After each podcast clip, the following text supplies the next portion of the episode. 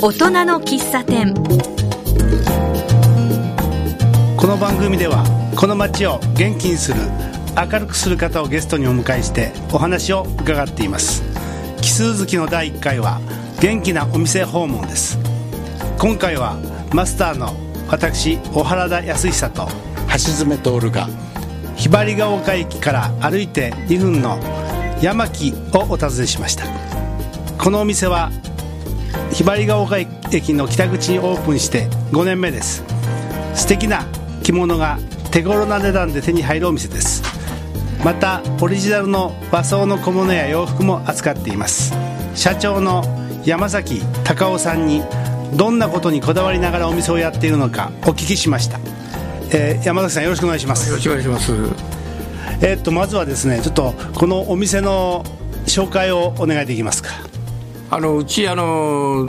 問屋のお店なんですけどあのメインは一応百貨店ですからとか。あと呉服屋さんあと問屋さんにあの卸しているのが、えー、本業で、えー、町に、まあ、ちょうど呉服屋さんがないもんであの直接の販売店を、えー、5年前に、まあ、オープンさせていただきました。本業は卸なわけですね。そうです。あのお店に入るとこうラックにねお洋服ちょっと変わったのがかけてありますよねあ、あの、こだわってる商品で、あの、着物風でおり、あの、アレンジした、あの、よそにないような商品で一点物から扱って、価格帯も低価格でだいたい4900円ぐらいからで、中には染め物で一点物の商品でこだわった素敵な商品もございます。今ね、お客さん来られててね、あの一生懸命こう商品ね、見られてますけど、なんかこう、ちょっと見てて飽きない、なんかそれぞれ違うからね、そういう商品ですよねそうですね、あの本当に低価格であの普通の方でも買えるような、正直なし、お洋服なんか、普段のお洋服でしたらもう500円ぐらいからも出てますので、全部新品ですので、よくリサイクル品ですかとか、よく言われるんですけど、あの正直なし、全部新品のタッグも全部ついてますんで、あのかなり低価格だとは思います。あの一番最初に入ってきたところには先ほどお話に出た和装テイストの洋服があるんですけれども奥に入ってくると今度は、え、草履ですとかそれから和服がありますよね。あの商品としてはどんなラインナップになってるんですか？あの、お着物は、うち、普段着のお着物は、まあ、中心なんですけど、あの、顧問ですとか、紬ですとか、まあ、中には当然、冷装で使えるような訪問着だとかもございます。ただ、お草履なんかですと、自社工場を持ってますので、あの、オリジナルのお草履も作れますし、まあ、低価格で、まあ、デパートとか呉服屋さんで買える金額の何分の1、まあ、お着物含めてそうなんですけど、かなり、あの、リーズナブルに揃えておると思いますので、一度来てみていただいたり、相談していただけると、あと履きやすいお草履もありますし、サイズもね、あの小さいサイズからものすごく大きなサイズも別注で作っても、あの価格的にはもう、普段売ってる草履と変わりませんですから、あの気兼ねなしにあの言っていただければあの幸いだと思います。バッグなんかもありますよね。ございます。はい。いろんなバッグ、あの、和装品で持てるバッグたくさんございますので、あの、安い消費者1000円ぐらいから、まあ、1万円台ぐらいが絶対中心だと思います。ここ北口商店街ですよね、あの結構人通りもあると思うんですけど、はい、こうフラット入る方も多いんじゃないですか？多いですね、あのうちは正直なし、本業が氷じゃないもんですから、あの簡単なアイテムあって簡単に見て、そのまま別にあの見てもらうだけでも結構なんです、あの無理してうち売ろうとか、そういう気持ちじゃなくて、気に入っていただいたら、買っていただければ幸いです、そういったお店ですから、お気あの気軽に本当に寄っていただけると助かりますね。あのまあ、今ね、えどうですか、着物というのは、割とこう復活してるというか、人気が出てきてるんですかね？そうですね、ここ何年間データであの見てますけど、あのこれニュースなんかでも発表されてますけど、あの着付けのなさる方っていうのが非常に年々増えております。あの若い方も中心でですね、ただ、まだ若い方はね、まだそのお着物っていうことがよくわからないんで、よく仕立て代がかかるっていうのがわからないんで、まあリサイクルから入ってるっていう方が多いと思うんですけど、でもそれでも着ていただければですね、あの、うちらはやっぱり商売的には皆さんにやっぱり着てもらうってことが商売です。ですから、嬉しいと思いますね。こちらのお店はあの、どういうお客さんが多いですか？あお着物ですと年齢層はあのだいぶ若くはなってしまいますけど、やっぱり高いですね。うんあと低価格帯とか簡単に買えるんですけど、ただうち、夏場になると浴衣を全国の百貨店全部出してますんで、北海道から九州までですね。ですから、あの、夏場になるとゆあの和装のよりも浴衣が中心になりますので、本当に非常にあの10代、20代、OL の方まで、若い方まで、たくさんいらっしゃいます。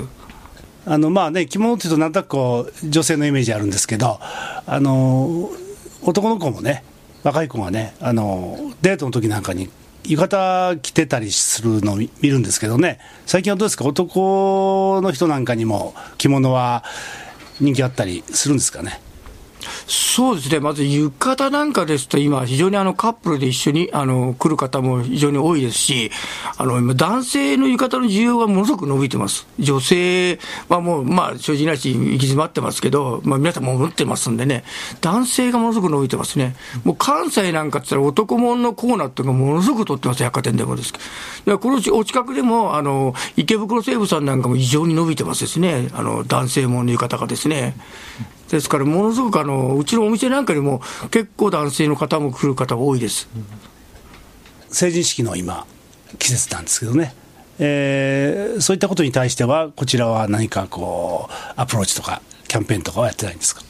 あ正直ですあの、振袖はうちはあの着物時代はあの全くやってないに等しいんですけど、注文を受ければね、あのお値段とご予算もあるでしょうから、そういうことはできますけども、基本的にはあの小物を中心では扱ってるお店なんです、あの振袖に関してはですけど、やっぱり専門のお店がありますんでね。うん、えーあの和服というのは、その着物っていうのは、シーズン的にこう夏が売れるとか、冬が売れるとか、そういうのってあるんですか？あ基本的にはやっぱり冬が中心なんです。あの、合わせの着物って言いましてね、あの、夏、夏着物ってやっぱり今、ものすごく暑いですからね、日本はですね、やっぱり着られる方がずいぶんやっぱり減りましてですね、一重の着物っつって、まあ、春先ですとか秋のまだ暖かい時期ぐらいの着物は売れますけど、本当に夏はもう、最近は浴衣に変わりつつありますですね、お着物からですね。どうなんでしょうね、その着物の魅力っていうのは、どういうところだと思われます？やっぱり日本人ってやっぱり着物が似合いますよね。最近は海外の方も随分あの人気で着る方も多いですけど、やっぱり日本の文化なもんですからね、やっぱりなくしちゃいけないと思いますよね。社長も着物よく着るんですか？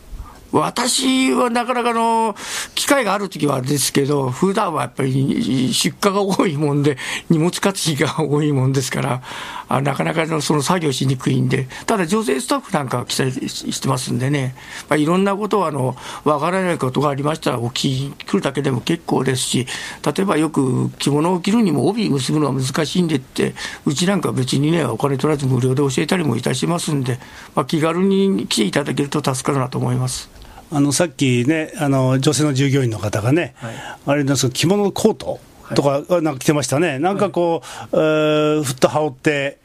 感じよかったですよね。そうですね、あの今、昔のコートと違って、結構あの長めで、デザインもすごく洒落てますんでね、正直なし、普段着てもおかしくないぐらいのコートで格好がいいと思います。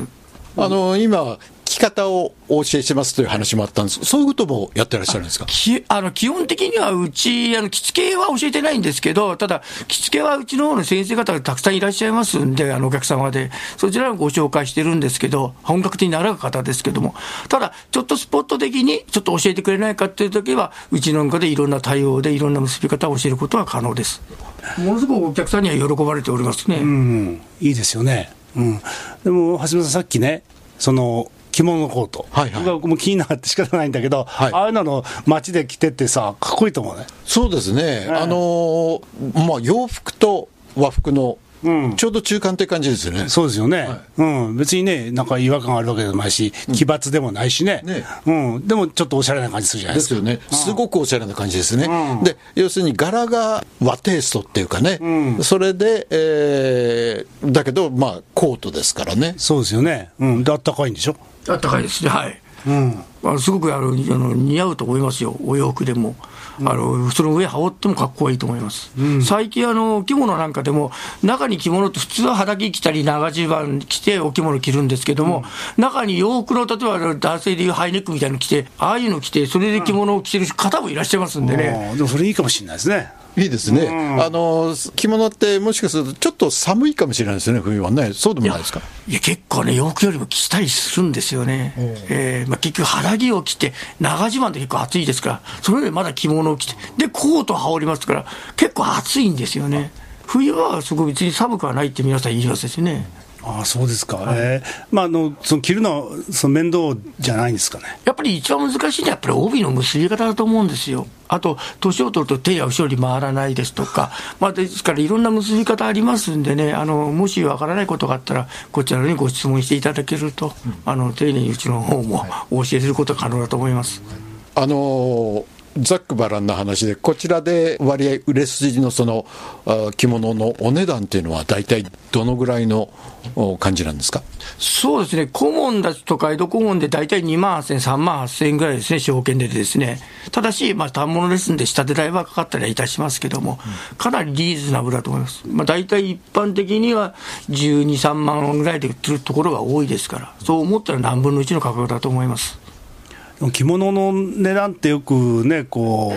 う、決まりがないって言いますかね。よく聞こえますけどね。ねあのお着物って結局、状態がないもんですから、あの呉服屋さんには、まあ、ちょっと言い方失礼になっちゃうかもしれませんけど、いかに売るのは正直自由なもんですから、例えば10万円で収めたもの、30万円で売る場所もあれば、50万円で売る場所もございますし、例えば展示会場で高級なホテルなんかで売りますと、お値段がまたさらに跳ね上がりますんで、経費かかりますんで、ですから、あのやっぱりね、あのお値段もリーズナブルにちゃんと簡単に着ていただける方が、あの同じお着物でね、高いものですしたら、なるべく同じものでお安く、その分何枚か作れますんでね、そうやって着ていただけると、うちなんかありがたいなと思います。あの外でね、あのこう高いのを買って、えー、こちらでね、えー、話を聞くと、あれ？とか思うようなこともあるんでしょ？いやございますね、何倍乗ってるか怖いっていうお店もございます、正直なし、どことは言えませんけども、振袖でもそうですけど、あのーまあ、今はもうそこなく、やっぱりそういうところってもう長持ちしないですかね、そういうお店は。まあ、あるところで、えー、138万円の振り袖が出てまして、閉店セールって言って、それで、私見に行った時に、あ値段見なかったですよ。多分おそらく38万ぐらいだろうと思ったら、100が1個余計についてましたですからね。それぐらい恐ろしいですからね、お着物って。でも帯なんかでもそうですけど、まあ一般でうちなんかでも10万円以内の帯が、よそでは50万ぐらい売ってところもありますんでね。まあお安く売ってるお店も当然ございますけども、やっぱりその地域によったり、あと売り上げによったり、例えば人口の少ない地域、田舎に行くとやっぱり生活がありますんで、物に跳ね返ってくるってこともあると思いますよね。東京はやっぱり人口重いですし、数も出ますから、やっぱりお値段も、東京はやっぱり一番安いですね、お値段は全体的に見ますと。それでも中にはいろんなお店ありますんでね。なるほどね。そうですか。あの、なんか面白い話ね、聞かせていただいて、うん、えー、ちょっと一休みしたいと思うんですけど、うん、音楽を、ね、聴きたいと思います。ちょっとリクエスト曲をお願いします。あ、松尾由美さんの、あのー、針を恋ですね。それはまた、なんか理由はあるんですかね？ああのどうしても松屋さん、ずっとあの極屋さんの実家で大きくやってらっしゃるところなんで、やっぱりどうしても応援したいなという気持ちで針を恋をお願いしたと思います。呉服屋さん仲間ということでね。そうですね。はい、それじゃあ、松任谷由実さんの針を恋お願いします。今日は、ひばりが丘駅から歩いて2分のところにある、山木さんの社長、山崎隆夫さんにお話を伺っています。えー、いろいろとね、こだわりながらお店をやってるわけですけども、社長はどういうことからこういう仕事を始めたんですか？あの、もともと勤め人で、あの、この業界にいてですね、えー、30年ほど勤めまして、で、まあ、その、経営者との、まあ、その経営の方針の違いで、まあ、今の商売を始めたわけです。あの、えー、っと、もともと呉服って言いますか、こういう着物、これ興味があってそういうことを始めたんですか？いや、そうじゃない、正直なし、私、あの、あの、貿易をずっと、あの、私、個人で商売してるんですよ。あの、いろんな会社にですね、卸してたんですけど。それで、まあ、引き抜きでその空間に入ったんですけど、朝昼晩、まあ、世話になってる方から、そのこの来てくれないか、助けてくれないかというあの会社をですね、で、まあ、引き抜きに、正直な話、入るつもりじゃなかったんですけど、自分で商売辞めてまで。で、まあ、結果的に、まあ、そこの経営者の方にうまく、まあ、言葉はありですけ、丸め込まれたらあれですけど、まあ、で、まあ、うちの私が持ってる在庫を全部現金で買い取るからってことで、一からやって、うちを立て直してくれないかっていう形で引き抜かれて、その会社に入ったんです。本当最初からもういわゆるあの経営ということで関わってきたわけですか？いや、違います、違います。本当にあの、普通の一営業マンとしての、その、オーナーを手助けしてくれってことで、まあ、あの、す、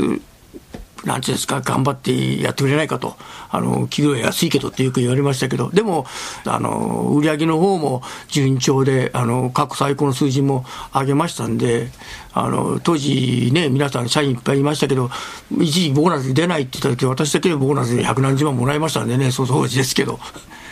まあそういったこともありましたんでね、まあ、今もそういう業界でお世話になって、今があるっていうようなもんですけど。だけど、まあね、こうお話伺っててもね、えー、なんかこう、やっぱり営業の力といいますかね、なんかこう、人をね、あの、なんかほっとさせながら、話聞いてみようかなっていう気にさせるようなね、なんか持ってますよね。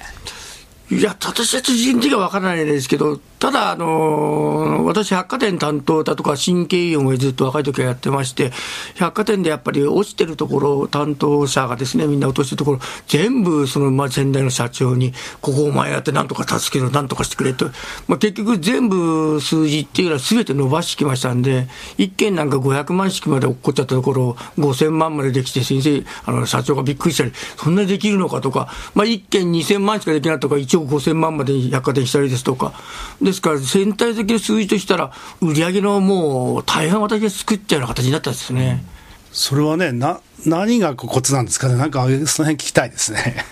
いや、私、多分と思うんですけど、いろいろこの百貨店にあの売り出しに関してのその取引先は全部いっぱい集まっての話し合いがあるんですけど、どういったものをあの提供できるかとか、目玉で何を出すか、意外で何を出せるかとか、そういったものはおそらくね、決断力だと思いますね、うん、私はもうすぐその場で即決で、じゃあこうしましょう、ああしましょうってことで、普通の方は大体もう会社一回戻って上司に相談しないと、そうとやっぱり皆さんって即決ですぐそれ、目玉のこういう客寄せるもんが、こういうのが欲しいっていう方が、皆さんやっぱり要望なさりますんでね、で実際それでお客さんが集まってきてますから、私言ったことですね。ですから、ものすごく喜ばれて、それがまあ信用につながったと思うんですけどね。なるほどね。で、えっと、この会社が10年としましたね。で、はい、このお店が5年目ということで、はい、そしたらこう、本当に順調にずっと来られてるんですね？そうですね、お店の方はね、正直2年目は、1年目は当然いいんですけど、宣伝もしましたし、あの広告も出しました、2年目はちょっと反動ありましたけど、で3年目からまたずっと順調で、まあ、先月去年もまあ最高の売り上げ作ってますんでね、うん、えー、百貨店の方も、まあ、それは順調でずっと来てますし。うんだいぶ認められてきましたね、全国で。あの百貨店の社員の方とか仕入れバイヤーなんかも、あの正直な話あの、関西の方から私のここまで出てくる方もいらっしゃいますんでね、あと、着付け学園の、あのまあ、まあ、仕入れ担当っていうか、企画担当の方も来て、いろいろ相談なさり、来る方も結構多いです。あのそうすると、あれですかあの、わざわざここまで来るっていうのは、そのいろんなアイデアを聞いたり、アドバイスを受けるとか。そうですね、あとどういったものを提案してくれるかとか、あとここまでやってくれないかと、例えばよそにできないことを、まあ、無理なんない言ってきますけど、まあ、できる限りうちは協力しますということですね。例えばそれ具体的にどういうことがありました？あ例えば浴衣なんかでも、正直なし、うち、原価を割ったりもしますんでね、皆さんやっぱり利益追求でいっちゃいますから、うちはやっぱりグロスの商売で年間通しての商売させていただければって形で、ですから、要するにできないことの企画も全部すべて受け負ったりします。要するに、えー、赤字になってもそれをやって、まあ、次につなげていくっていう、そういうことですか？そうですね、やっぱり商売っていうのは、やっぱり目先の商売やってやっぱり長いですからね、えー、やっぱりから協力もしなければいけないと思いますし、例えば、あのうちのお店もそうなんですけど、浴衣なんかはあの5月29日が皮切りなんですよ、あの語呂合わせで5月29日、呉服という。あなるほど。浴衣を正直なし、529円からお出しするんです。529円、1529円、2529円って形で、うん、ですからあの、宣伝はしてないんですけど、今、ものすごいお客さんが増えてですね、噂から噂を呼んで、遠くから皆さん帰ってきたり、あるところなんかあの、浴衣を売ってるお店で、まあ、大きな例えば百貨店、スーパーで、社員であって、うちの買って、そこで買うよりもうちで買う方が安いって、うちに内緒で買う方も結構いらっしゃいます。5月の29日に、このお店で、そうです。その529円、1529円、1529円はい、5区に合わせてですね、529って最後につけるんですけど、529円とか1529、529で5区の日ですね、ものすごく安いです、お値段は。例えば520、別に520金で新品もありますんで、新品っていうか、あのまあ、持ち越し品なんですけどね、今年の新作はちょっと出せないですけど、そういったものをご協力もしますんで、まあ、正直、原価は相当割ってます。ただ、うちらが宣伝兼ねるのと、あと、皆さんに来てもらいたいって気持ちで、やっぱりお安く提供させてもらってます。あじゃあ5月、今年のね、5月に29日、覚えておかないとだめですね。そうですね、うん、本当に、そうですか、じゃあ、えーと、それ要するにそういうことが次のお客さんにつながっていくという。そうですね、そこからあの正直な話、秋の着物につながる方もいらっしゃいます。ですから、別にそこでね、どうこうっていうよりも、やっぱり長いスパンで見ていただけると、うちの方も非常にありがたいと思いますね、助かります、すごく。あの大きなその流れでいうと、今後のその流行っていうんでしょうかね、どんな感じのあのものがだんだん人気が出てくるんでしょうかね。あの一部はねあの、昔の言い方に戻りつつもあります。一時はあの黒ベースが一番売れたんですよ。そあのそれが、ね、今最近はですねあのちょっと紺のイメージに戻ったりですとか昔はね紺地の言い方って多かったですそれとあとちょっと薄手のちょっとブルー系だとかグリーン系だとかそういった形の色目に戻ってますねあのあれでしょ、お客さんの中にはね、社長のファンもいるでしょ。いやいやいや、それはちょっと分かりませんけど、うん、なんかお話聞いてるとね、なんかこう、なんか切符がいっていうかね、うん、まあ、私頼ってくる方も確かにいらっしゃいますけど、うん、あの私、家に買わないって方も中には、まあ、でも、いろいろお世話になってますんでね、皆様に、すごくお客様には感謝しております。あのどうですか、この、まあ、ひばりに来て5年目ですよね、はい、このひばりが丘ってのはどうですか？そうですね、私はあのまだね、最初慣れてなかったですけど、やっと今、ずいぶん慣れて、あの地域も慣れてきましたし、その土地柄も慣れてきまして、でもすごく皆さん、いい人ばっかりですね、あのひばりが丘のお客様はですね、本当にあのこちらは本当にありがたいなと思ってます。あの山崎社長のご出身はどちらなんですか？あの埼玉です。埼玉のどちらですか？あの埼玉小川町なんです。小川町あのかなり、ね、東武東上線でそうそうそう奥まで行きますね、ええ。ええ、あちらにはねあの正直うち以外にもあの草履の工場を持ってるとこあるんですあの草履を作ってる今、まあ、ある会社ですとか、まあ、うちよりも草履に関しては大きいところもありますんでね、え小川町っていうのは、そういう割と草履を作ったり、和服とか関係あるんですか？あもともと小川町はあの和紙の町ですからね、えーまあ、草履も結構昔から有名なところも、まあ、知られてはいないですけど、どうしても卸ですから、表には出てこないですけど、ただ製造は結構決してるところ多いですね。あのコルクを作ってるところもありましたしね、今はちょっとなくなっちゃってるんですけど。あじゃあ、昔から割合そういう和のテイストの中に、そういう中で生活されたっていう感じもあるんですね。そうですね。うちの、まあ、祖父もこの、紙式やってましたしね、和紙で。えー、私、子供の頃から自分でやったりしてね、できはしないに真似したりしてましたんで、まあ、そういった流れもあるかもわかりませんですよね。だからそんな素養がね、ありそうですね。そうですね。えーこう日本の伝統的な文化っていうのは、もう何か自分の中のこだわりとしてあるんでしょうね。まあ、やっぱり今あの、もともとは草履から始まったんですけど、今こういうね、いろいろなもの扱ってますけど、やっぱり日本の伝統なもんですからね、これなくしちゃいけないと思いますんでね、これからもものすごくやっぱり大事にしていきたいなとは思っております。草履っていうのは、そのいい草履の見分け方っていうのは何かポイントはありますか？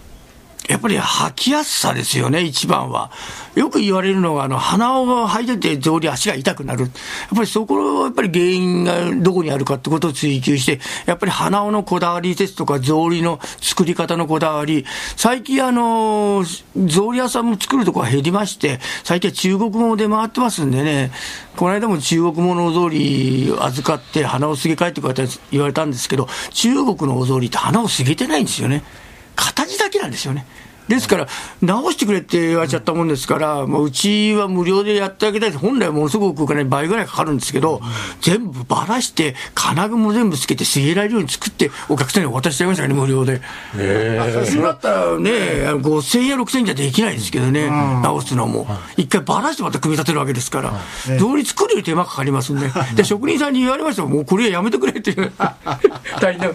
まあ、それもね、お客さんに喜んでもらえればと思いましてね、でもまあ、そのお客様もすごく喜んでもらって、まあ、またね、いろいろ、まあ、おうちもお世話になっておりますので。うん。えーそうね、でも本当ね、あの足の形はみんな違いますからね、そうですね、えー、コーダーメイドで。できできます、できる、ね、今まであの関西のお客さんで、振袖用の草履って言われて、どこでも作れないからって、うちにお願いできないかって来たんですけど、だ草履の幅、大体30センチぐらい長さあります、振袖用で。おそらくまあ、バレーボール選手かなんかのでしょうね、普通の男性より絶対大きい振袖のおぞりでしたけど、そういう注文ですとか、女性によって18センチので、大通りで、右と左の高さが違ったりですとか、うん、そういったよそにできないこともいろんな注文をお受けしますね。そしたらあれですね、まあ、着物関係で困ったことあれば、まずはこちらへ相談来るといいですね。そうですね。一度相談していただければ、まあ、全てが叶うかちょっとあれですけど、うん、一度相談していただけると、もううちの方もできる限りご協力させていただきます。えー、っとね、あの、今後ね、このお店、こう、どういうふうにしていきたいとか、そういう考えはありますか？うち、あの、氷っていうのはまあ得意じゃないっていうか、あのとどうしても問屋業なもんですから、あの氷をこう広げるってことは、皆さんに迷惑かけちゃいますんで、どうしても氷屋さんと問屋さんだったら、それは氷屋さん不利ですからね、問屋さんが卸してる方立場ですから、それはちょっと迷惑かけるわけにいかないんで、やっぱりでも、ただ、呉服屋さんですとか、百貨店なんかはやっぱり大事にしていきたいなとは思います。えっとそれではあのこのお店ね、えー、多分こう聞いてくださったら興味を持たれた方もいると思うんでね、えー、場所をちょっと説明してくださいます岩出川湖の駅を降りまして、あの北口商店街、本当、歩いて2、3分ぐらいですかね、もうあの商店街入りまして、西武イレブンの斜め前ですから、すぐ分かると思います。営業時間、休みはどうですか？あうちあのじあの、11時からお店の方は6時までなっております。で、定休日はあの日曜祭日でございます。えー、そしたら、ね、着物のことで何か相談事があったら、気軽にお邪魔していいですね。そうですね。ぜひ、あの、お待ちしておりますので、もう何でもあの、時点の遠慮なし言っていただければ助かると思います。はい。じゃあどうも、今日は本当にありがとうございました。どうもありがとうございました。